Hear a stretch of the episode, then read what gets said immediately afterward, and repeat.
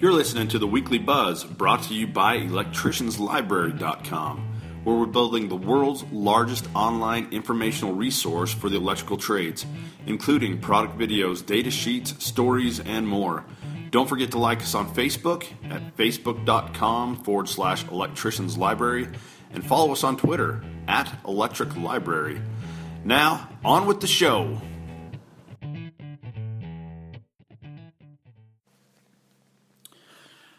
Hey, Buzz Nation, welcome back to the Weekly Buzz. You're listening to episode seven. So, if you remember last time, we talked a little bit about Tesla and a few fun facts about his life.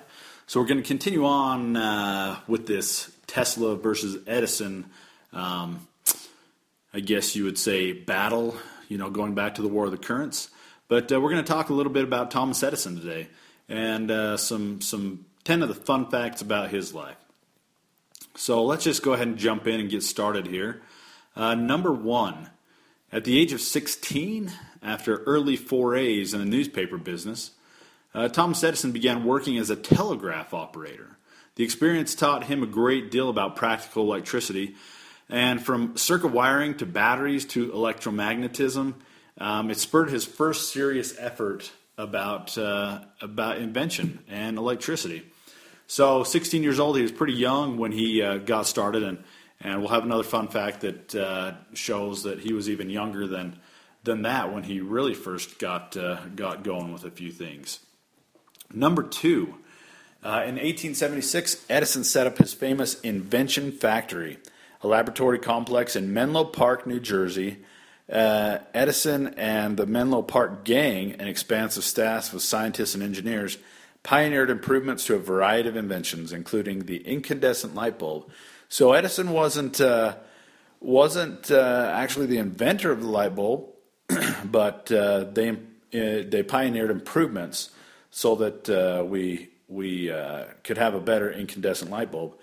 And graciously enough, our federal government has taken it upon themselves to start getting rid of the incandescent light bulb, but uh, that's another subject for another time, and I'm sure you're all aware of the changes that are that are happening out there with that. So, moving on, number three, Edison left a profound impact on the nation's energy sector.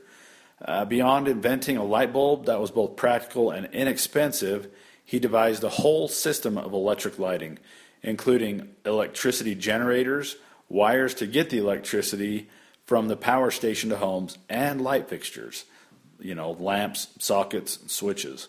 So he was uh, he was um, very instrumental in helping get our power grid set up the way it is today. Um, number four, in 1882, Edison launched Pearl Street Station in New York City. It was the first modern electric utility. Within a year of its opening, Pearl Street served more than 500 customers including the New York Times, offering both reliable power generation. Um, there was only one single three hour interruption throughout its entire existence, and efficient safe distribution. Pearl Street served as the catalyst for cost competitive incandescent lighting. Um, so the first first uh, first uh, power generation system of its time, uh, of of our time, um, very cool, very cool stuff that these uh, that these early guys did. Sorry for the cough. I'll uh, I'll edit that out. Um, okay, so number five. Back when the automobile was first introduced, electric cars. All right, this is this is really cool. Electric cars outsold the internal combustion counterparts. Um, still, the lead acid batteries that powered the, the cars feature, featured uh, several limitations. Obviously, the, the technology was really young and, and not advanced.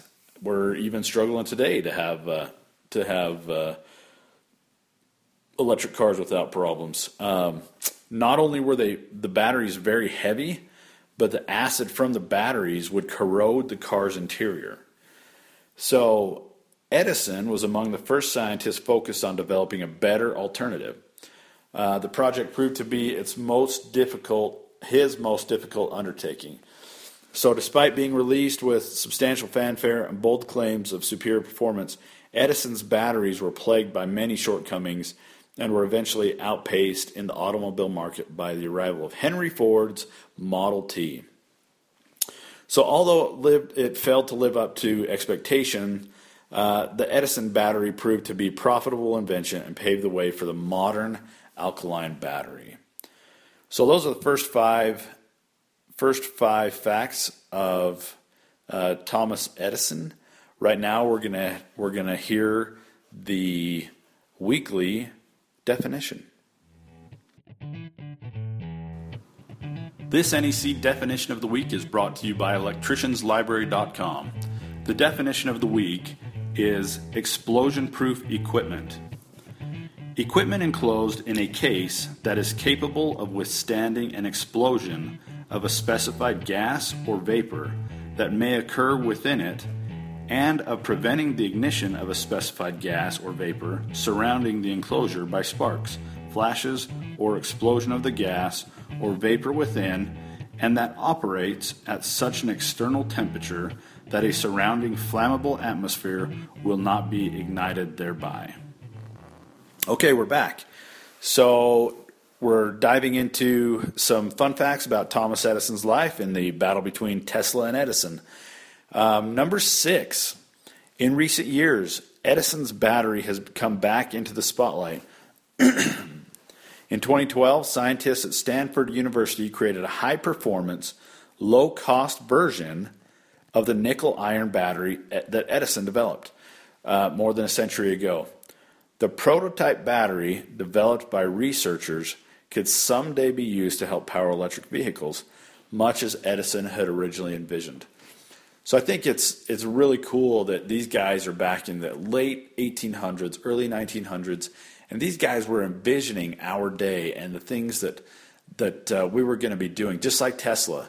You know, these guys were were geniuses in their own rights, and you know, it goes right along with the the great. Uh, inventors and entrepreneurs that we have today. They're seeing the future. And that's one of the greatest things that we have the ability to do here in this country. We're allowed to see these things. We're allowed to um, invent stuff. We're allowed to tinker in our garages and work on something that could change the world. And it's just, it's so cool the opportunities that are out there and the opportunities that we're given. And you don't even have to go to school to do it anymore. There's so much information out there. So awesome to be able to access all this information and you know try to try to make it on our own and try to change the world ourselves. So um, these guys didn't sit back and, and let somebody tell them they couldn't do it. They uh, they pushed along. So number seven, uh, Edison was a huge enthusiast of clean energy technologies even designing prototypes for small scale wind powered electricity generation. Nice, very small wind powered, you know, windmills. In 1912, he announced an innovative new energy, self sufficient home called the 20th, 20th Century Suburban Residence.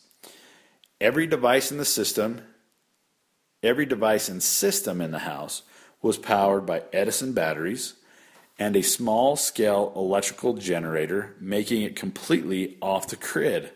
Wow. Near the end of his life, the New York Times reports Edison is telling friends Henry Ford and Harvey Firestone, I'd put my money on the sun and solar energy. What a source of power. I hope we don't have to wait until oil and coal run out before we tackle this.